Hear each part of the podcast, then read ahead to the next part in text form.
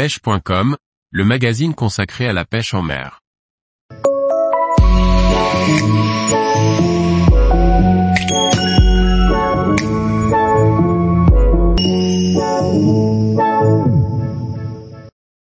Cinq critères à regarder pour bien choisir un flotte tube de pêche. Par Liquid Fishing. Vu la multiplication des références de flotte tube sur le marché, il devient de plus en plus compliqué de faire un choix. Regardons ensemble quelques détails qui peuvent permettre de faciliter son choix. Les sacs de rangement de matériel amovible sont une des meilleures évolutions apportées aux flotte tubes. C'est ainsi facile de les préparer à l'avance chez soi, en vue d'une session. Il n'y a plus besoin de mettre son matériel dans un sac intermédiaire pour ensuite l'installer dans son flotte tube arrivé sur place, et de refaire la même chose en fin de session. Ce type de sac représente un gain de temps non négligeable, facilite grandement la préparation du flotte tube au bord de l'eau et évite la perte de matériel. La transportabilité d'un flotte tube est très importante, que ça soit pour faire 20 mètres comme 500 mètres. La présence de poignées de transport, avec au minimum une poignée de chaque côté du siège, et une troisième poignée au niveau de l'extrémité en V est nécessaire. Ceci permet de manipuler le flotte tube facilement, sans risque de le faire tomber. De plus, il faut vérifier la possibilité d'attacher des sangles pour le porter sur le dos, ainsi que la présence de ces sangles.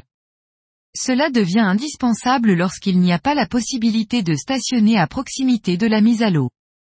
Un autre point, qui rentre aussi dans la transportabilité d'un flotte tube, pas toujours évident à déterminer avant l'achat, est le format et la qualité du sac de transport. Certains constructeurs prennent la peine de fournir une housse ajustée à la taille du flotte tube, ce qui est parfait pour le ranger et le transporter. D'autres, fournissent une housse démesurée, vraiment pas pratique à transporter, qui plus est, de mauvaise qualité qui se déchire facilement. Prendre le temps de demander à voir ce sac de rangement permet de peaufiner son choix. En plus de prendre moins de place une fois dégonflé, un siège gonflable est plus confortable qu'un siège en polystyrène. En effet, L'arête qui se trouve dessous les jambes, proche des genoux est plus douce que le rebord carré du polystyrène. De plus, le siège gonflable prend la forme du corps et assure une flottaison supplémentaire. Les packs, comprenant une pompe et une paire de palmes, peuvent paraître intéressants, car ils permettent d'obtenir tout le nécessaire en un achat. Mais bien souvent, il s'agit d'un coût marketing plutôt qu'une bonne affaire. En effet, lorsque l'on y regarde de plus près, la pompe et les palmes fournies sont de mauvaise qualité, et ne permettent pas de pleinement profiter du flotte tube. Il vaut donc mieux acheter une pompe et une paire de palmes performantes à part.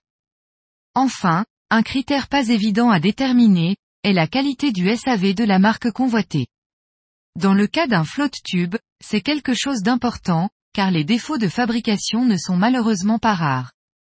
Pour vous aider, vous pouvez demander l'avis à votre détaillant, qui, avant même de vous répondre, vous conseillera certainement telle ou telle marque, du fait de sa propre expérience. En effet, lorsqu'on dépose un objet défectueux chez lui, c'est lui-même qui doit ensuite gérer le retour avec le distributeur. Son intérêt est donc de vendre un produit fiable, doté d'une bonne garantie, avec un distributeur de confiance.